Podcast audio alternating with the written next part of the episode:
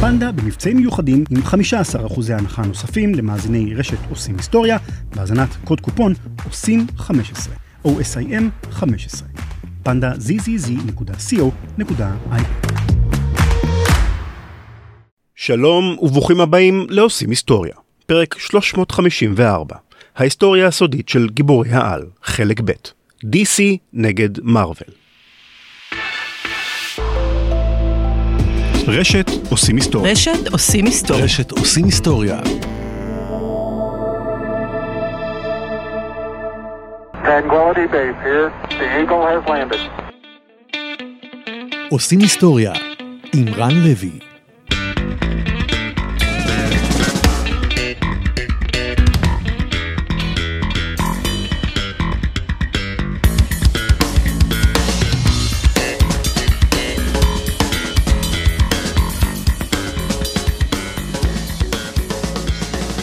בפרק הקודם בסדרה סיפרתי לכם על ראשיתם של הקומיקסים בארצות הברית בשנות ה-30 ועל ג'רי סיגל וג'ו שוסטר, הראשון כותב, השני מאייר, שהגו את דמותו של סופרמן, גיבור העל המודרני הראשון. סיפרתי לכם גם על שנות מלחמת העולם השנייה, שהיו שנים נפלאות לתעשיית הקומיקסים. פרט לפטריוטיות הגואה שתרמה להצלחתם של גיבורי על כדוגמת קפטן אמריקה, גם הצבא האמריקני שיחק תפקיד משמעותי בהצלחה הזו. כיאה למדיה שפנתה בעיקר לקהל הצעיר, הדמויות בקומיקסים היו מאוד חד-מימדיות. התלבושות שלהן אולי היו צבעוניות, אבל ערכי המוסר שלהן היו מאוד שחורים ולבנים. הפשטות המוסרית של טובים נגד רעים התאימה מאוד לצורכי התעמולה של הצבא, שרכש בשמחה מיליוני גיליונות קומיקס ושלח אותם לחיילים באירופה ובאוקיינוס השקט. למעשה, כשליש מכל הספרים שנשלחו לחיילים במלחמה היו חוברות קומיקס. אבל לכל דבר טוב, או אולי צריך לומר לכל דבר רע, יש סוף. מלחמת העולם השנייה הגיעה לסיומה, ובמקביל, גם הביקוש לגיבורי על החל לדעוך. קשה לומר מדוע בדיוק חלה הדעיכה הזו. אולי זה קשור לזה שכבר לא היו יותר רעים להילחם בהם, או אולי מכיוון שאחרי שנים של מלחמה איומה, לאנשים פשוט נמאס ממכות ומאלימות. תהא הסיבה אשר תהא, מכירות הקומיקסים של גיבורי על הלכו ופחתו בהדרגה החל משלהי שנות ה-40 ולכל אורך שנות ה-50. ממאות הגיבורים שאכלסו את החוברות בשיאו של עידן הזהב, נותרו רק בודדים, בהם סופרמן ובטמן של DC. אחת מהוצאות הקומיקסים שנפגעו קשות מהמשבר הזה הייתה Timely Publications, המוכרת יותר בשמה העכשווי, מרוויל. מכירות החוברות של קפטן אמריקה, גיבור העל הפופולרי ביותר של מארוול בימי מלחמת העולם השנייה, דעכו במידה כה דרמטית עד שב-1949 החליטה החברה להפסיק את הפקת החוברות שלו ולהוציא את הקפטן לגמלאות. במקום גיבורי על, הפיקה החברה קומיקסים על סיפורי הרפתקאות, מערבונים ורומנים מצוירים שעדיין היה להם ביקוש. במקביל, מרטין גודמן, בעליה של מארוול, נכנס להרפתקה מסוכנת שכמעט וחיסלה את החברה שלו. ב-1951 החליט גודמן להיפרד לשלום מחברת ההפצה של מארוול, החברה שהייתה אחראית על הפצת חוברות הקומיקס לדוכני העיתונים. הוא החליט להקים חברת הפצה חדשה משל עצמו, אבל זו התבררה כטעות קשה שעלתה למרוויל בהפסדים כבדים. מרטין ניסה להחזיר את הגלגל לאחור ולחתום על עסקה עם מפיץ אחר, אבל גם המפיץ החדש פשט את הרגל כעבור חודשים ספורים, ומרוויל נותרה קרחת מכאן ומכאן, ללא כל יכולת להביא את החוברות שלה אל הדוכנים. בצר לו, עם הגב אל הקיר, החליט גודמן לפנות לעזרתה של היריבה הגדולה ביותר שלו, DC, שהייתה לה חברת הפצה עצמאית משלה. DC הסכימה להציל את מארוול, אבל בתנאי אחד. למרוויל יהיה מותר להוציא לאור לכל היותר שמונה חוברות חדשות בכל חודש. זה הכל. מטרתו של הסעיף הדרקוני הזה הייתה ברורה. DC ביקשה להגביל את יכולתה של מארוול להתחרות איתה על ליבם של הקוראים. גודמן הבין את זה היטב, אבל כאמור, לא הייתה לו יכולת מיקוח. היה לו, עם זאת, קלף אחד משמעותי מאוד בשרוולו.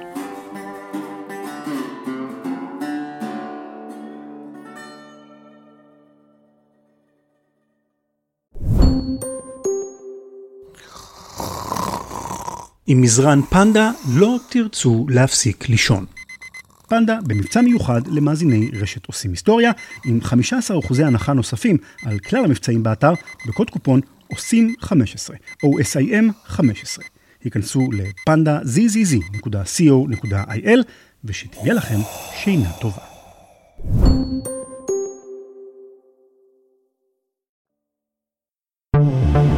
מערכה רביעית, כשסטן לי רצה לפרוש מקומיקסים. סטנלי מרטין ליבר, בן למשפחת מהגרים יהודית מרומניה, התאהב בכתיבה עוד כשהיה נער. בגיל 15 הוא זכה בתחרות הכתיבה של בית הספר שלו שלוש פעמים רצופות, והוא היה כל כך טוב עד שלהנהלת בית הספר לא הייתה ברירה אלא לבקש ממנו שיפסיק להשתתף בתחרות, כדי שמישהו אחר יוכל לנצח מדי פעם. ליבר הצטרף למרוויל בגיל 16 כנער שליחויות ועובד כללי. זה שממלא דיו בעטים, קונה ארוחות צהריים לשאר העובדים ומוחק את שרבוטי העיפרון מהגיליונות המוכנים. בעקבות ההצלחה האדירה של קפטן אמריקה, עלה עומס העבודה במרוויל בצורה משמעותית, וליבר נתבקש לתת כתף ולכתוב את העלילה לחוברת מספר 3 של הקפטן. זו הייתה כמובן הזדמנות נהדרת לליבר להדגים את יכולותיו, והוא אכן זכה לשבחים על כתיבתו. אבל האמת היא שליבר לא ממש רצה להיות כותב קומיקסים. הוא חלם להיות סופר גדול ומפורסם, אבל לקומיקסים הייתה, ובמידה מסוימת של צדק, תדמית בעייתית של תוכן ילדותי ומטופש. ליבר חשש שאם יתגלה בעתיד שהוא החל את הקריירה שלו בקומיקסים, זה עלול לפגוע בו, ולכן הוא כתב את הסיפור של קפטן אמריקה תחת שם עט בדוי. סטן לי. משחק מילים על שמו הפרטי האמיתי, סטנלי. על אף האמביוולנטיות הפנימית של סטן לי, מרטין גודמן זיהה את כישרון הכתיבה שלו ואפשר לו לצמוח ולהתפתח בחברה. סטן לי הפך מנער שליחויות זוטר לכותב מן המניין, לעורך משנה ולבסוף לעורך הראשי של מארוול. וכשאני עובר עם הזה, מי שאני מצביע עליו הוא הכי חזק.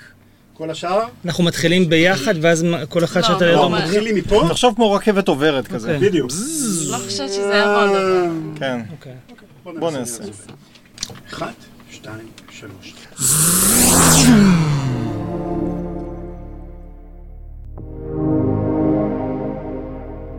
אבל שנות החמישים לא היו תקופה טובה לקומיקסים, בלשון המעטה. כפי שציינתי בפתיח, גיבורי העל כבר לא היו אטרקטיביים בעיני הציבור כפי שהיו בעידן הזהב של שנות ה-40. גם עלילות הקומיקסים שכן הצליחו לשרוד את התקופה הקשה הזו, המערבונים, סיפורי ההרפתקאות, האימה והרומן הרומנטי, העלילות האלה היו דלוחות, יבשות ומשעממות, וזאת בעקבות המחאה השמרנית כנגד דמויות ליברליות ופורצות דרך, כדוגמת וונדר וומן, באמצע שנות החמישים. המחאה הזו הובילה להקמתו של גוף צנזורה בשם ה-CMAA, שהגדיר קוד, סט של כללים או חוקים, לגבי מה מותר ומה אסור שיופיע בעלילות הקומיקסים. כמו למשל איסור גורף על תכנים אלימים ומיניים ועידוד של ערכים מסורתיים כגון חשיבותם של חיי המשפחה וקדושת הנישואים. קוד הקומיקסים הפך את עלילות הקומיקסים לכל כך שבלוניות ומשעממות, עד שאפילו סמי הכבאי נראה כמו 50 גוונים של אפור לעומתם. לואיס ליין למשל החליטה שמטרתה בחיים זה להתחתן עם סופרמן ולהיות עקרת בית. וונדר וומן התנצלה בכל פעם שהיא הצילה גבר ממזימה אפלה. הקהל הצביע ברגליים. מכירות הקומיקסים דעכו באופן כה דרמטי, עד שבתוך ארבע שנים בלבד מהחלת התקן החדש, נחתך מספר הכותרים החדשים שיצאו לאור בארצות הברית בלמעלה ממחצית. מ-630 חוברות חדשות ב-1952 ל-250 חוברות בלבד ב-1956. DC שרדה בזכות המוניטין המכובד ושורת גיבורי העל המוכרים שלה, וגם מארוול הצליחה להחזיק את הראש מעל המים, אבל רוב הוצאות הקומיקס בארצות הברית באותה התקופה פשטו את הרגל ונעלמו. אגב, מעניין לציין שהייתה הוצאה לאור בשם EC קומיקס, שהצליחה לחמוק מהגורל העגום הזה בזכות החלטה נועזת. היא החליטה לשנות כיוון ולהפוך את הקומיקס שלה למגזין הומוריסטי כללי. כזה שלא נופל תחת תחום השפעתו של ה-CMAA והתקן שלו. שמו של המגזין ההומוריסטי החדש היה MAD, והוא הפך ברבות השנים לאייקון תרבותי בפני עצמו, עד שנסגר לא מזמן ב-2018.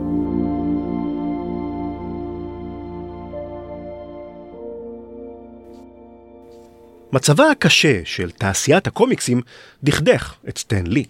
הוא לא אהב את המגבלות הנוקשות שהשית עליו קוד הקומיקסים, וגם לא התחבר למערבונים, הרומנים וסיפורי ההרפתקאות, הז'אנרים שתפסו את הבכורה אחרי דעיכתם של גיבורי העל.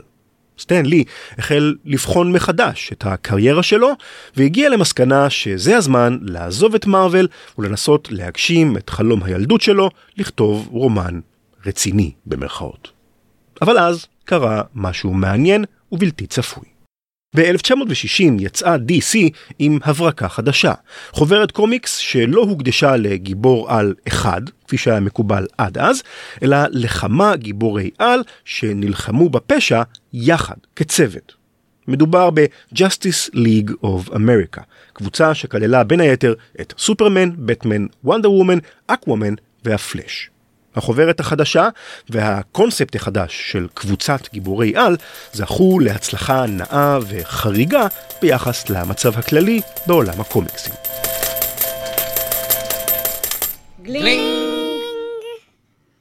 כבר סיפרתי לכם מקודם שמרטין גודמן, בעליה של מארוול, היה בראש ובראשונה איש עסקים, והצדדים היצירתיים של עולם הקומיקס פחות עניינו אותו. כתוצאה מכך, מארוול נודעה בתחילת דרכה כחברה מעתיקנית. חברה שלא ממש ניסתה לחדש או לפרוץ דרך, אלא העדיפה לחכות הצלחות של חברות אחרות. כש-DC הוציאה את סופרמן ובטמן, מארוול הוציאה את קפטן אמריקה. כשמתחרה אחרת הוציאה קומיקס מערבוני מוצלח, מארוול הוציאה קומיקס מערבונים משלה, וכן הלאה וכן הלאה. בהתאם לרוח הזו, כש-DC הוציאו את ליגת הצדק המצליחה שלהם, גודמן ביקש מסטנלי ליצור גם כן קבוצת גיבורי על חדשה עבור מארוול. סטנלי התלבט. מנטלית, הוא היה כבר עם חצי רגל מחוץ למארוול, ועל אחת כמה וכמה שהוא לא רצה להפיק חיקוי זול למשהו שעשתה DC. אבל אז, ציטוט, אשתי, ג'ואן, העירה לי על העובדה שאחרי 20 שנים של יצירת קומיקסים, עדיין כתבתי חומרים לטלוויזיה, פרסומות וכתבות עיתון בזמני הפנוי. היא שאלה אותי, מדוע אני לא משקיע את אותה מידה של מאמץ ויצירתיות בקומיקסים, כפי שאני משקיע בשאר עבודות הפרילנס שלי? התהייה שלה גרמה לי להבין לפתע שהגיע הזמן שאתרכז במה שאני עושה, שאחצוב לעצמי קריירה אמיתית בעולם הקומיקסים. סוף ציטוט. מה יש לך להפסיד? שאלה ג'ואן את בעלה.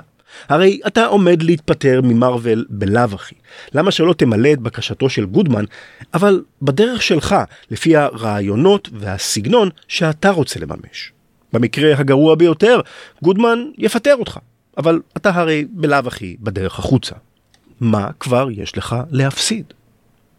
סטנלי קיבל את עצתה של אשתו, והתוצאה הייתה חוברת קומיקס בשם ארבעת המופלאים, Fantastic Four, חוברת שיצאה לאור ב-1961 ועקבה אחר סיפורם של ארבעה חברים שהופכים לגיבורי על בעקבות חשיפה לקרינה קוסמית.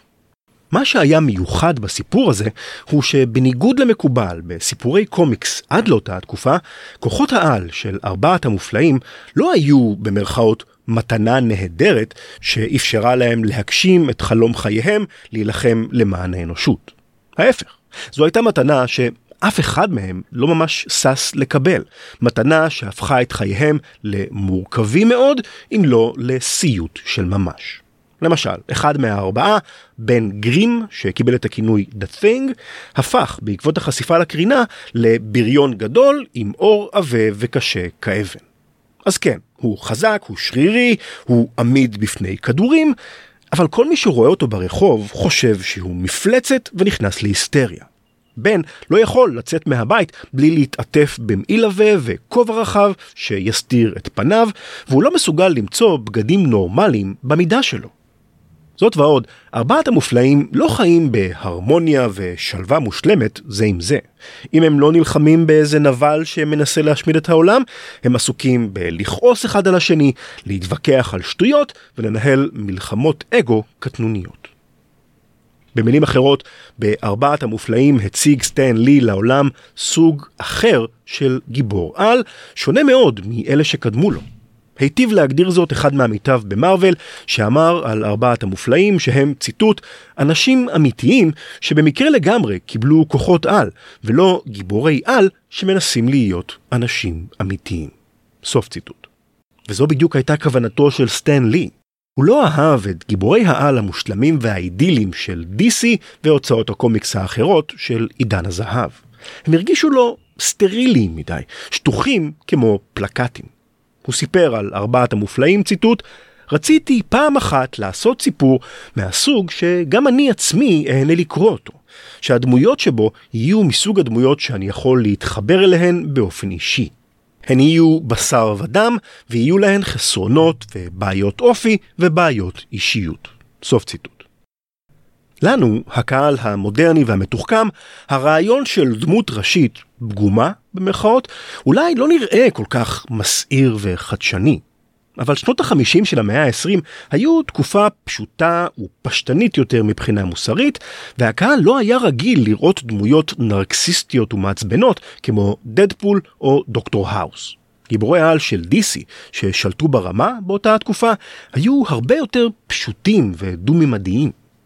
הקומיקס הבא של סטן, ספיידרמן המופלא ב-1962, המשיך את המגמה שהוא החל בארבעת המופלאים. גיבור הקומיקס, פיטר פארקר, הוא תלמיד תיכון שמתמודד עם כל הצרות שתלמידי תיכון רגילים להתמודד עימן. שיעורי בית, חוסר ביטחון, קראשים על בחורות שלא שמות עליך וכולי. יותר מזה, כשפיטר ננשך על ידי עכביש רדיואקטיבי ומפתח כוחות על, לא רק שהוא לא מתלהב מהרעיון של להיות גיבור על, הוא אפילו מנסה להתחמק ממנו בפועל, והוא משתמש בכוחות שלו לצרכים אנוכיים לחלוטין, למשל להרוויח הרבה כסף ולהיות מפורסם. רק כשפושע מסוכן, שפיטר החליט לא לעצור כי הוא לא רצה להיות גיבור, הוא רוצח את הדוד האהוב שלו, פיטר מבין שהוא לא יוכל להתחמק מגורלו, וכי עם כוח גדול מגיעה אחריות גדולה. אמרה מפורסמת שטבע סטנלי. עד אותו הזמן, DC הייתה הגורילה של עולם הקומיקסים. גדולה, חזקה ובעלת דומיננטיות מוחלטת בדוכני העיתונים. מארוול, לעומת זאת, הייתה עוד הוצאת קומיקסים קטנה וכמעט חסרת חשיבות. למשל, ב-1960, חוברת הקומיקס המצליחה ביותר של DC מכרה למעלה מ-800 אלף עותקים, לעומת 160 אלף עותקים בלבד לחוברת המצליחה ביותר של מארוול. אבל ספיידרמן המופלא עתיד לשנות את כל זה ולהכין את הקרקע לאחד המהפכים המפתיעים והמרתקים ביותר בתולדות תעשיית הבידור.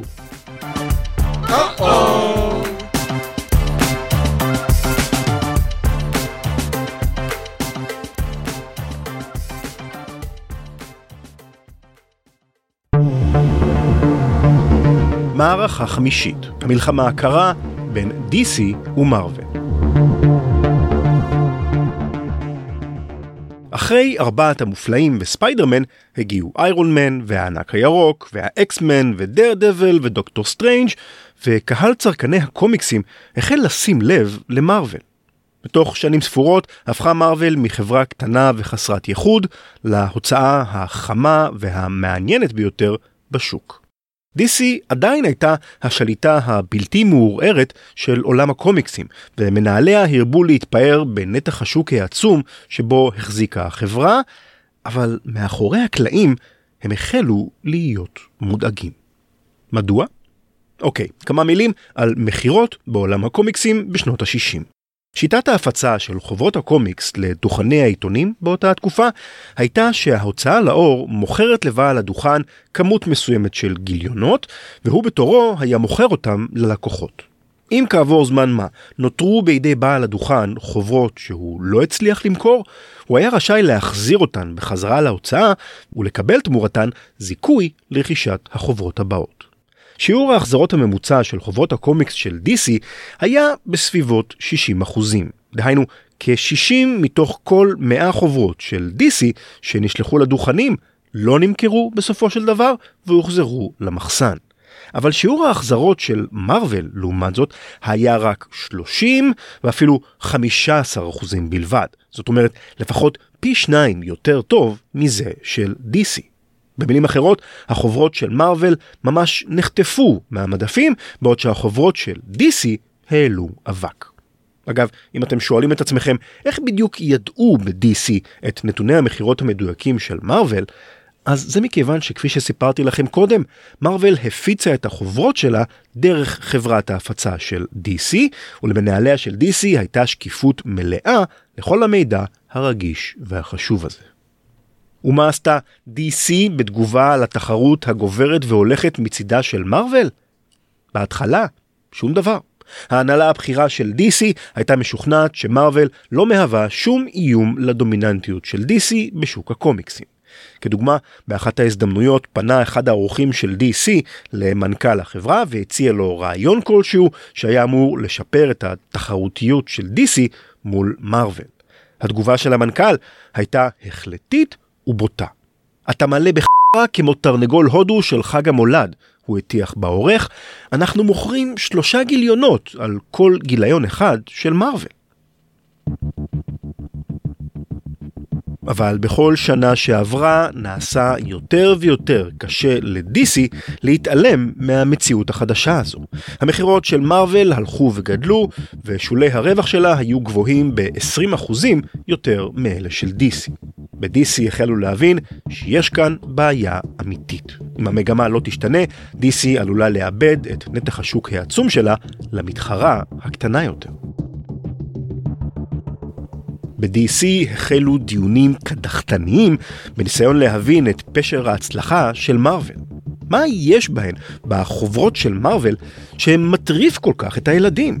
על השולחנות בחדרי הישיבות של DC פוזרו חוברות של ספיידרמן, הענק הירוק ואיירון מן, ומנהליה של DC נברו בדפים המצוירים כדי לפענח את סוד קסמן. אולי, אולי זה מכיוון שהכריכות של מארוול מפורטות יותר, ויש בהן יותר בלוני דיבור במרכאות של טקסט. מיד ניתנה הנחיה למאיירים של DC, ציירו כריכות מפורטות יותר, עם יותר בלוני דיבור. אבל לא, המכירות לא השתפרו. זה לא זה. אז אולי זה בגלל שסגנון האיור של מארוול מוצלח יותר מזה של DC באופן כלשהו. הנחיה מיידית למאיירים, תפסיקו לצייר כפי שציירתם עד היום, ותתחילו לצייר כמו מארוול. אבל לא, המכירות עדיין לא השתפרו. מנהליה של DC תלשו את השערות. מה לעזאזל יש בחוברות של מארוול שהופכות אותן למוצלחות כל כך? אולי, אולי, אולי זה מכיוון שיש הרבה יותר צבע אדום על הכריכה. אני לא צוחק, זו הייתה אחת ההשערות של DC. ושוב ניתנה הנחיה למאיירים יותר אדום בכריכות. ושוב, המכירות לא השתפרו במאום. במארוול היו כמובן מודעים לניסיונות החיקוי הנואשים של DC, וסטן לי התמוגג מאושר. הוא היטל ב-DC והתעלל במאיירים המסכנים שלה. כש-DC הוסיפו יותר בלוני דיבור לכריכות החוברות שלהם, הוא הוריד לגמרי את בלוני הדיבור מהכריכות של מארוול. כש-DC ניסו לחקות את סגנון הציור של מארוול, הוא החליף סגנון. וכש-DC הוסיפו צבע אדום לכריכות שלהם, סטנלי ביקש מהמאיירים שלו להפחית את כמות הצבע האדום. זה בטח הטריף אותם לגמרי, הוא סיפר מאוחר יותר בריאיון עיתונאי. שיחקנו את המשחק הקטן הזה במשך חודשים, הם אף פעם לא עלו עלינו. מה היה אם כן סודה האמיתי של מארוול? מה היה פשר הזינוק המטאורי במכירות שלה?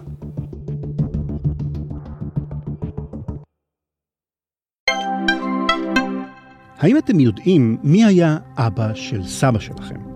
האם אתם יודעים על מה חלמו הוריה של סבתא כשעלו ארצה? כנראה שלא, וחבל. עם סיפור משפחתי, הדורות הבאים של המשפחה שלכם כן יזכו להכיר את אבותיהם ולשמוע את הסיפור שלהם מפיותיהם שלהם. פרטים נוספים ב-familysounds.co.il. סיפור משפחתי, מתנה שנשמרת לדורות.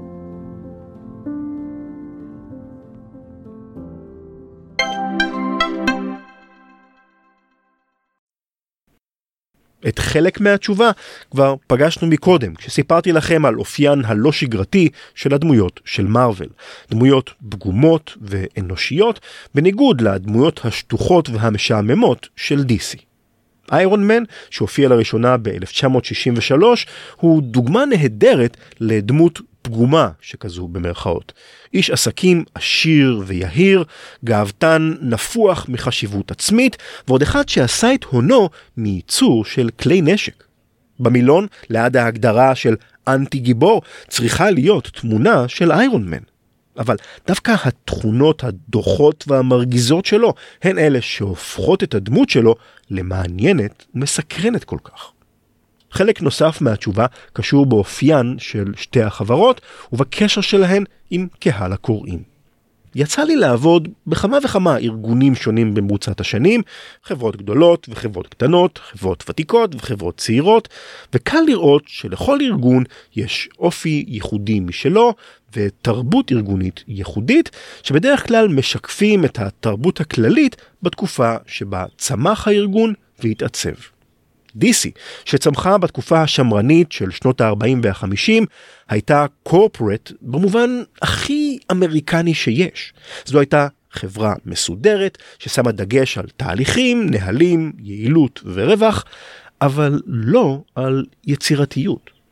הרבה אנשים שביקרו במטה של DC באותם הימים העידו על כך שאלמלא הם היו יודעים שמדובר בחברה שמוציאה קומיקסים, אפשר היה לחשוב בטעות שמדובר במשרדים של רואי חשבון. גם הדמויות והעלילות בקומיקסים של DC שיקפו את הגישה השמרנית והרצינית הזו עם עלילות שבלוניות ותמות מוסריות של שחור ולבן, טוב ורע. מיכאל נצר הוא קומיקסאי ותיק שמתגורר היום בישראל, אבל בשנות ה-70 וה-80 הוא לקח חלק פעיל מאוד בסצנת הקומיקסים של ניו יורק. סיפורו האישי של נצר מרתק באופן יוצא דופן. הוא בן למשפחה דרוזית לבנונית שהיגרה לארצות הברית, ולבסוף התגייר והשתקע בישראל. רלוונטית יותר לענייננו עם זאת, היא העובדה שנצר עבד בזמנו גם ב-DC וגם במרוויל, ואייר כמה מהדמויות האייקוניות ביותר של שתי החברות, בטמן, וונדר וומן, ספיידרמן ועוד ועוד. כמי שהתהלך לא מעט במשרדים של שתי החברות, מיכאל יכול להאיר את עינינו לגבי ההבדלים התרבותיים ביניהן. טוב, DC אפשר להגיד במילים פשוטות, DC היה מקום קצת יותר מעונב, הוא לא casual, כן? למרות שהציירים באים casual, אבל האורחים וזה מתלבשים, כן? אתה רואה הרבה חליפות אפילו שלפני שנה הוא היה צייר ועכשיו הוא עורך ועכשיו הוא שם חליפה. מרוויל, חבר'ה הרבה יותר שנתי הכל היה שם, כן?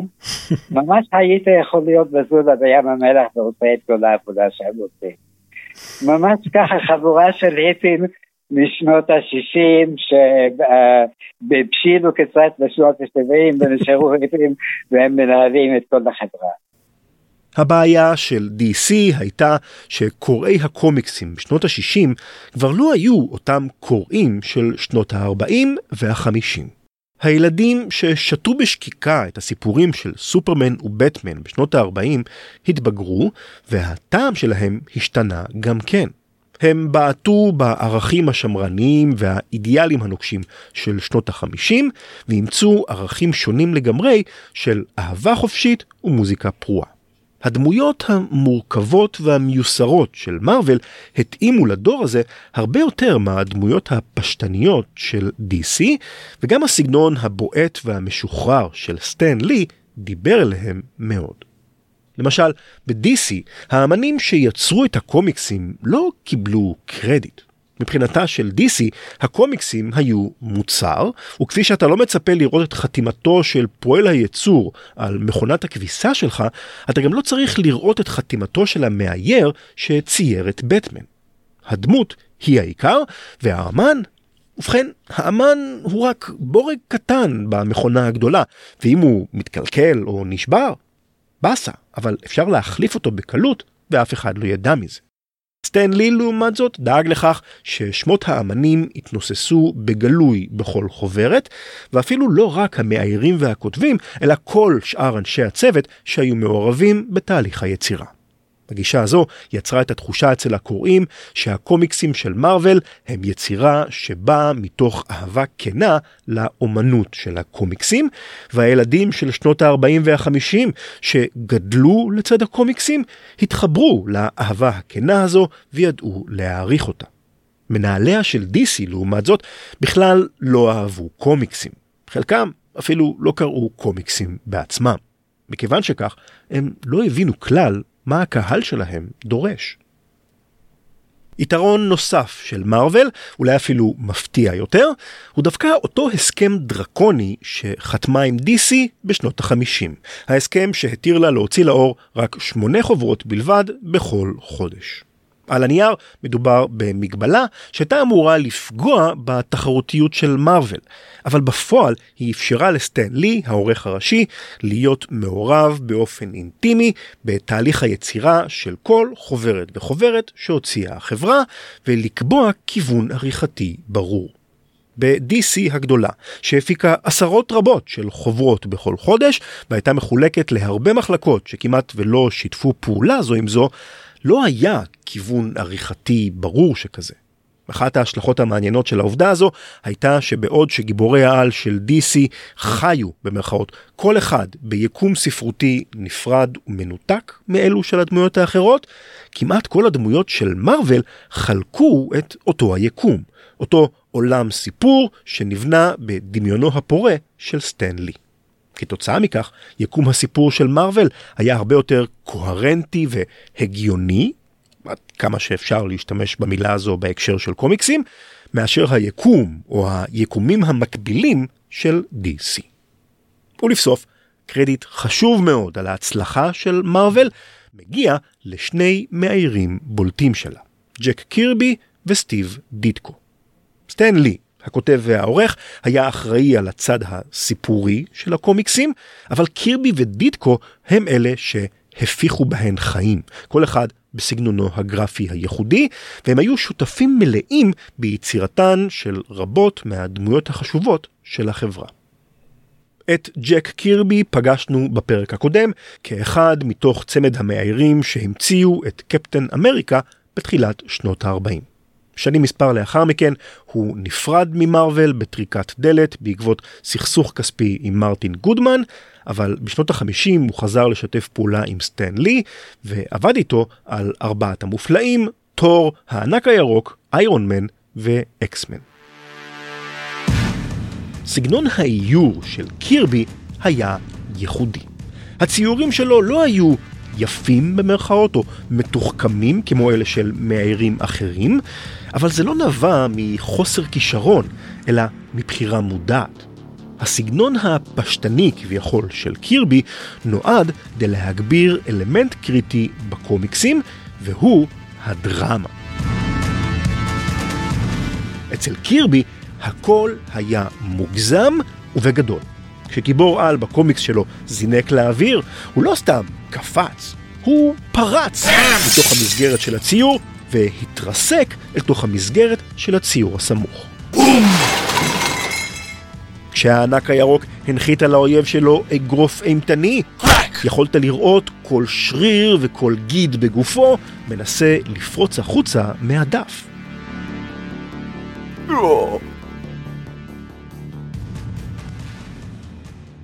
מה שחשבתי, אני זוכר את קרבי עוד מימי מארוול, הייתי מתענג על, על הציורים שלו בצורה לא נורמלית. תור, כן? מה שהוא עשה שם.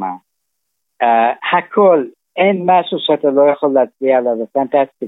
מה היה מיוחד בסגנון שלו? הוא יצר שפה חדשה. אם אתה זוכר, בשנות ה-40 הוא עשה סיפורים הרבה יותר עדינים. ומה שקרה כשהתחיל לעבוד במרוויל הוא פשוט הבין דבר אחד, שהרבה ממה שמניע את הג'אנר הזה זה הסצנות של המכות. וצריך להיות לזה גדלות. והוא הלך ופירק את כל הכלים ועשה גדלות, אבל יענו, היא לא מבוססת על המציאות. אתה רואה בציור שלו, הוא כאילו מצפצף על, על תלמיד האנטומיה. מצפצף עליו, כאילו אומר, מה אתה מתעסק עם השירים? יש לו קו כזה וזהו, תעזוב. קרבי הוא, היה מדהים, כן? Uh, אין, אין, מדהים, מדהים, אף אחד לא התקרב אליו. הוא לא, לא רצה להראות לך איך בדיוק זה נראה. הוא רצה להראות לך איך זה מרגיש לו. ההתעלמות המכוונת של ג'ק קירבי מהדיוק האנטומי וההתמקדות שלו ברגש ובדרמה הביאה לכך שהקומיקסים שלו היו מלאים עד להתפקע בעוצמה בלתי מרוסנת, שהעניקה לעלילות של סטן לי אנרגיה ועוצמה. סגנונו האמנותי של קירבי הפך במידה רבה לסגנון המייצג של הקומיקסים של מארוול, והוא זכה למעמד של סלבריטי בעולם הקומיקס. אחד האמנים של מארוול סיפר בחצי בדיחה, שכשהוא ועמית נוסף שלו היו יוצאים לארוחת צהריים עם קירבי וחוצים את הכבישים הסואנים של ניו יורק, הוא והעמית היו הולכים כל אחד מצד אחר של קירבי כדי להגן עליו ממכוניות מתקרבות. עד כדי כך היה קירבי חשוב למארוול. גם סטיב דיטקו היה סלבריטי בזכות עצמו בעולם הקומיקס. הוא הצטרף למארוול בשנות ה-50 והיה המאייר הראשון של ספיידרמן, גיבור העל המפורסם ביותר של החברה. למעשה, ג'ק קירבי היה זה שבמקור היה אמור לאייר את ספיידרמן, אבל סטן לי לא היה מרוצה מהתוצאה הסופית, וביקש מדיטקו לאייר אותו מחדש. כך נולדה התלבושת האדומה האופיינית של ספיידי, ויותר מכך, כך נולדה גם דמותו המורכבת של פיטר פארקר התיכוניסט, שכן סגנונו האמנותי של דיטקו היה יותר מופנם ופחות בומבסטי מזה של קירבי, אבל גם יותר מתוחכם ועשיר בניואנסים. זו אולי גם הסיבה שדיטקו אחראי לכמה מהנבלים המוצלחים ביקום של מארוול. דוקטור אוקטופוס, הגובלין הירוק, מיסטריו, ועוד. אני חושב שהוא היה אדם שהרגיש את עצמו בעל uh, ערך רוחני שהוא צריך להפיק, כן? הוא עשה את הדברים המדהימים בספיידרמן, יאללה, השם ישמור את העוצמה שהייתה לאיש הזה בסיפורת. זה שום לא דומה לסטן לי והסיפורים שהוא סיפר.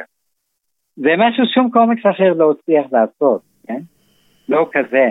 זאת אומרת, זה היה היכולת שלו לספר סיפור טוב עם קומיקס? כן, כן.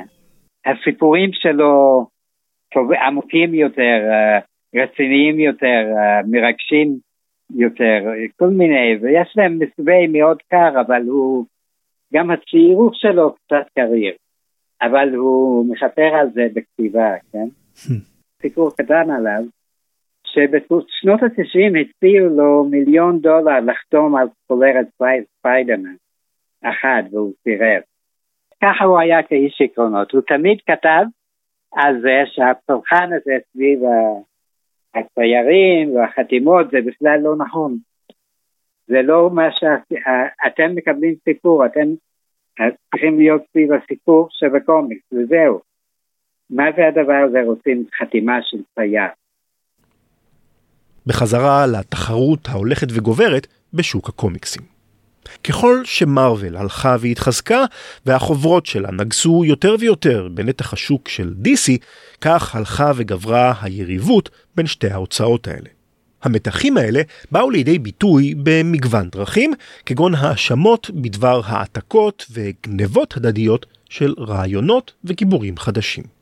למשל, ב-1963 הוציאה DC קומיקס חדש בשם Doom Patrol, אודות חבורת גיבורי על פריקים במרכאות ומנודים מהחברה, שמנהיגם הוא גאון שמתנייד בכיסא גלגלים.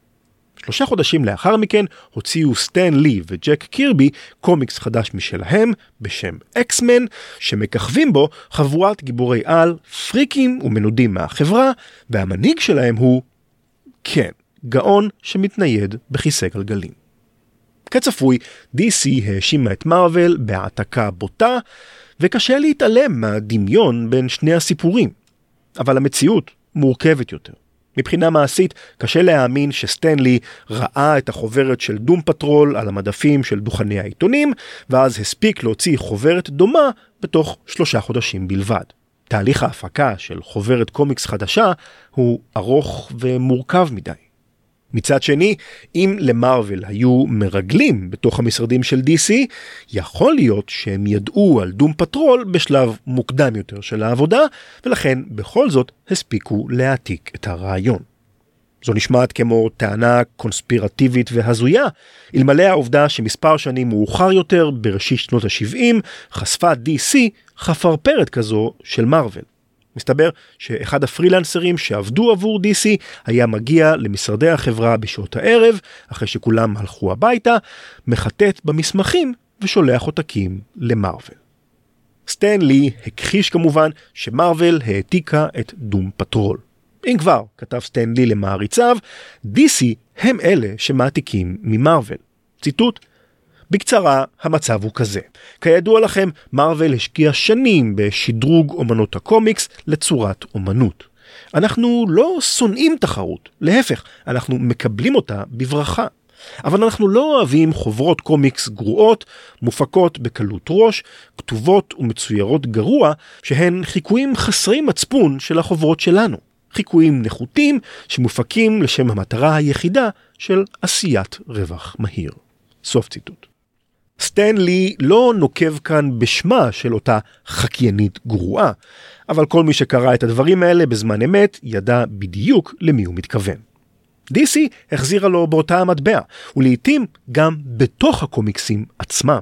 למשל, באחת ההזדמנויות, בטמן נראה כשהוא מבצע תרגיל אקרובטי על עמוד חשמל, ואז מביט הישר אל הקורא במעין שבירה של הקיר הרביעי, ואומר, הנה משהו שעשיתי לפני כולם, כולל איזה טירון אחד בשם פיטר שמפריח רשתות.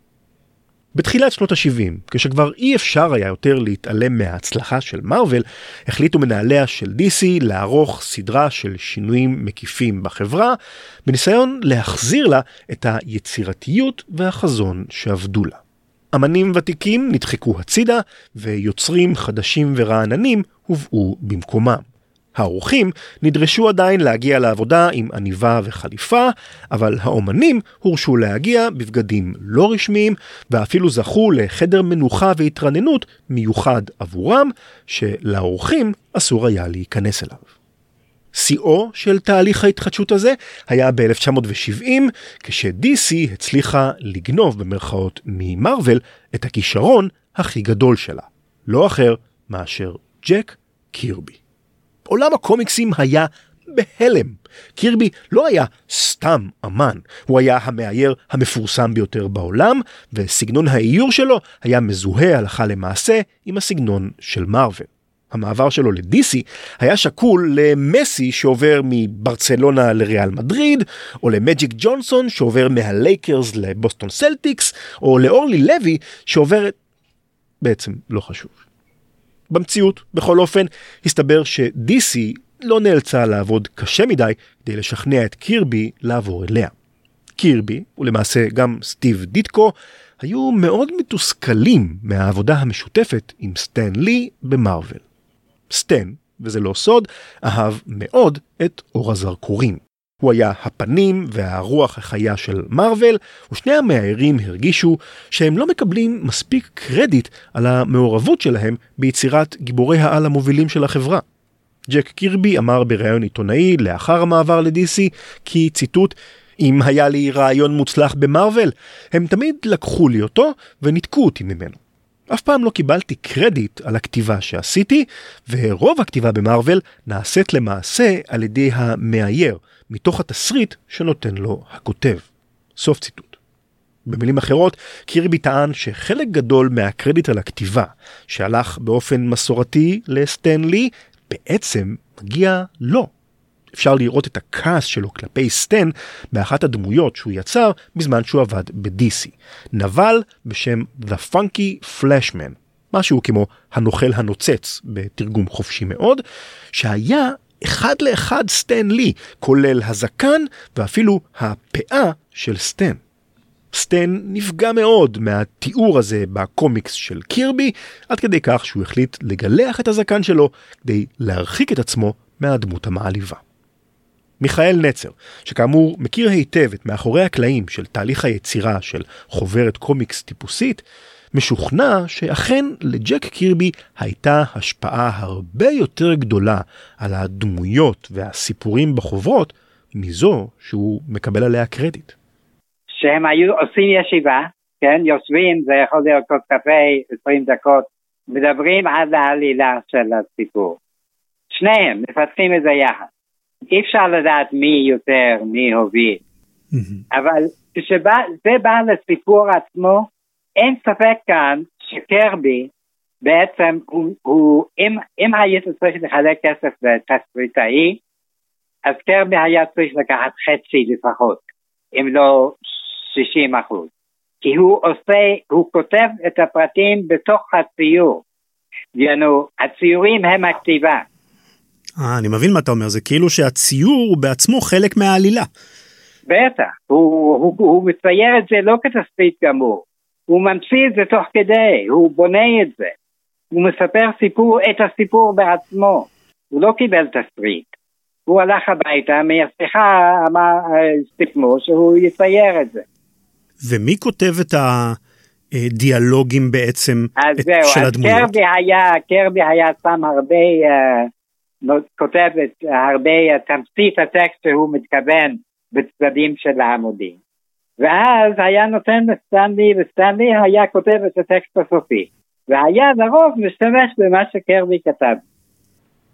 אבל גם המעבר של ג'ק קירבי לדיסי, למרות ההתרגשות העצומה שהוא עורר בקרב מעריצי הקומיקס בארצות הברית, לא הצליח להציל את החברה.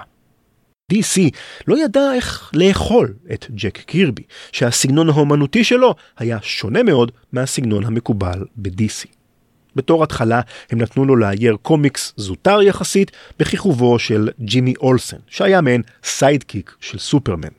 קירבי שינה את הקומיקס הזה מהיסוד, ואפילו צייר את סופרמן באופן שונה מאוד מהמקובל. ב-DC השמרנית לא אהבו את השינויים הדרמטיים האלה, ועד מהרה הם הזיזו אותו מהפרויקט הזה. קירבי הפנה את מרצו לקומיקס חדש שהוא יצר בשם העולם הרביעי, The Fourth World, שהיה שונה מאוד מכל מה שנעשה ב-DC באותה התקופה, ואפילו נחשב עד היום לפורץ דרך. אבל גם הפרויקט הזה לא הצליח להתרומם. אולי מכיוון שקירבי, על כל הכישרון העצום שלו כמאייר, לא היה כותב מספיק מוכשר, וללא סטן לי לצידו, זה פשוט לא היה אותו הדבר. אם כן, המחטף של DC לא ממש הצליח, ובסופו של דבר, חמש שנים לאחר שהוא עזב אותה, חזר ג'ק קירבי למרוויל. וכך, ב-1972, מארוול, לראשונה בתולדותיה, עקפה את DC במכירות חוברות הקומיקס בארצות הברית. כדי לחגוג את המאורע ההיסטורי, מרטין גודמן לקח את כל העובדים של מארוול לארוחת ערב חגיגית במסעדה, ושלא במקרה, המסעדה המדוברת הייתה ממוקמת בדיוק מול הכניסה לבניין של DC. המהפך הושלם. המלך מת. יחי המלך החדש. בפרק הבא, חלקה השלישי והאחרון של סדרת ההיסטוריה הסודית של גיבורי העל, נשמע על הטעויות העסקיות של DC ומרוויל שהובילו לפשיטת רגל מפתיעה של מרוויל וכמעט וחיסלו את תעשיית הקומיקסים כולה. אבל אז, כשנדמה היה שהכל אבוד וסופם של גיבורי העל הולך וקרב, מי אם לא גיבור העל הראשון, איש הפלדה בכבודו ובעצמו, נסק אל השחקים על מסקי הקולנוע והשיק עידן חדש ומסעיר בתולדותיהם של גיבורי העל.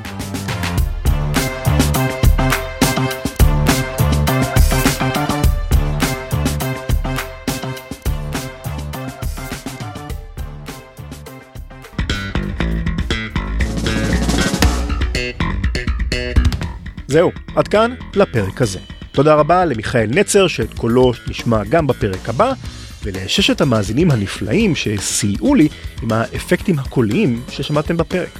מיד נמשיך עם עדכון לגבי פודקאסט פוליטי חדש שהשקנו השבוע ברשת שלנו, פודקאסט טכנולוגי חדש ועוד, אבל ראשית, כתמיד, חסות קצרה.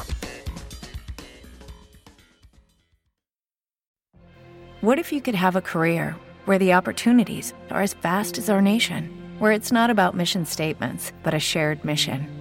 At U.S. Customs and Border Protection, we go beyond to protect more than borders from ship to shore, air to ground, cities to local communities. CBP agents and officers are keeping people safe.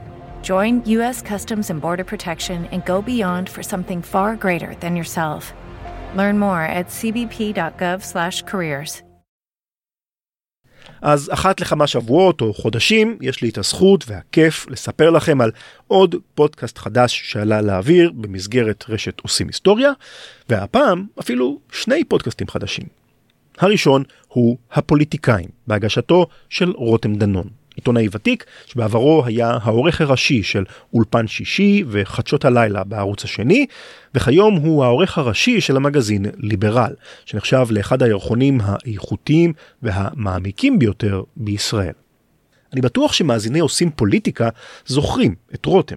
הוא אורח קבוע בתוכניתה של דפנה ליאל, שמגיע לאולפן בכל פעם שרוצים לצלול לעומק הביוגרפיה של פוליטיקאי כלשהו. הפרקים איתו על גדעון סער, ג'ו ביידן ונפתלי בנט הם מבין הפרקים המואזנים והמוצלחים ביותר של עושים פוליטיקה. אז בהפוליטיקאים רותם לוקח את הקונספט של פודקאסט פוליטי היסטורי צעד אחד קדימה ובכל פעם הוא יביא סיפורים וביוגרפיות מהעבר הפוליטי של ישראל וגם של מדינות אחרות כדי לנסות ולברר מה הם יכולים ללמד אותנו על ההווה. שני הפרקים הראשונים של הפוליטיקאים עוסקים בסיפורה של מפלגת העבודה. רותם לוקח אותנו למסע בשבילי ההיסטוריה אל ימיהם של מפא"י ובן גוריון, דרך התבוסה לליכוד ב-1977, ולתקופה הסוערת והמשברית של עידן אהוד ברק, עמרם מצנע, שלי יחימוביץ' ועד מירב מיכאלי בימינו אנו. בפרקים מתארחים כמה מהאנשים שמכירים את מפלגת העבודה לדורותיה באופן האינטימי ביותר. חיים רמון, איתן כבל, מיכה גודמן ואפילו מירב מיכאלי עצמה. הפוליטיקאים, עם רותם דנון. הפודקאסט השני הוא פודקאסט בהגשתי שאנחנו מפיקים עבור חברת מרוול. שימו לב, מרוול ולא מרוול, כן? שמו של הפודקאסט, החיים בשבב. הייתי מגדיר את החיים בשבב כתוכנית טכנולוגיה עם שאר רוח. אני מארח באולפן אנשים מתחומים שונים בעולם הטכנולוגיה, חלקם מתוך מרוול עצמה וחלקם מחוצה לה, לשיחות עמוקות על סוגיות מגוונות. למשל, עם נועם מנלה, חוקר תודעה דיגיטלית, שוחחתי על השאלה כיצד יכולים ארגונים וחברות להתמודד עם הצורך בשינוי מתמיד בעקבות השינויים שמתרחשים בעולם. עם אורנה ברי, המדענית הראשית של ישראל לשעבר, שוחחתי על האופן שבו מתכוננת ישראל, על מערכות הביטחון והשלטון שלה לעידן הבינה המלאכותית והמחשוב הקוונטי. ועם נועם מזרחי, ה-CTO של מרוול העולמית, דיברתי על מערכות המחשוב, התקשורת והאחסון שמתחת למכסה המנוע של מכוניות העתיד. איך מתכננים כלי רכב שהוא למעשה data center על גלגלים? וזו כמובן רק רשימה חלקית מאוד של השיחות שכבר הוקלטו.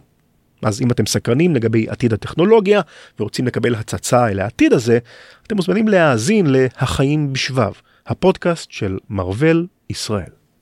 שני הפודקאסטים החדשים שלנו, הפוליטיקאים והחיים בשבב, זמינים כמו כל התוכניות שלנו באפליקציית עושים היסטוריה באנדרואיד, באתר הבית שלנו, עושים היסטוריה.קום ובכל אפליקציות הפודקאסטים השונות. כתמיד, אם אתם אוהבים את עושים היסטוריה ומעוניינים לתמוך בה, אתם מוזמנים לרכוש מספריי עבורכם או כמתנה עבור מישהו יקר לכם. כל שלושת הספרים שלי זמינים באתר. פרפטו מובילה, על ההיסטוריה של מכונות של תנועה מתמדת, האוניברסיטה הקטנה של המדעים, ספר על כל מה שצריך לדעת בעולם המדע והטכנולוגיה בנגיסות קטנות, וקרב מוחות על ההיסטוריה המרתקת של וירוסי המחשב מראשית ימי עידן המחשב ועד ימינו. כל הספרים מגיעים עם הקדשה אישית ממני כמובן, וזמינים בחנות שבאתר שלנו, עושים היסטוריה.com. כמו כן, עזרו לנו להביא מפרסמים לרשת שלנו. פודקאסטים מביאים תוצאות, ואנחנו יודעים את זה מכיוון שהמפרסמים שלנו חוזרים אלינו פעם אחר פעם אחר פעם.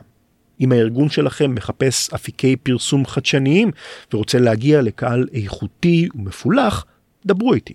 run את runlevy.com או דרך טופס צור קשר באתר. עושים היסטוריה הם איתמר סוויסה, רכז המערכת, בנור הברי ויותם הלחמי, בעריכה ובהפקה, שרה סילבצקי, מנהלת הקהילות, אביב שם טוב ואפי בריק, במכירות, דני תימור, מנהל העסקי, ואני, רן לוי, כותב ומגיש. אנחנו נשתמע בפרק הבא. להתראות.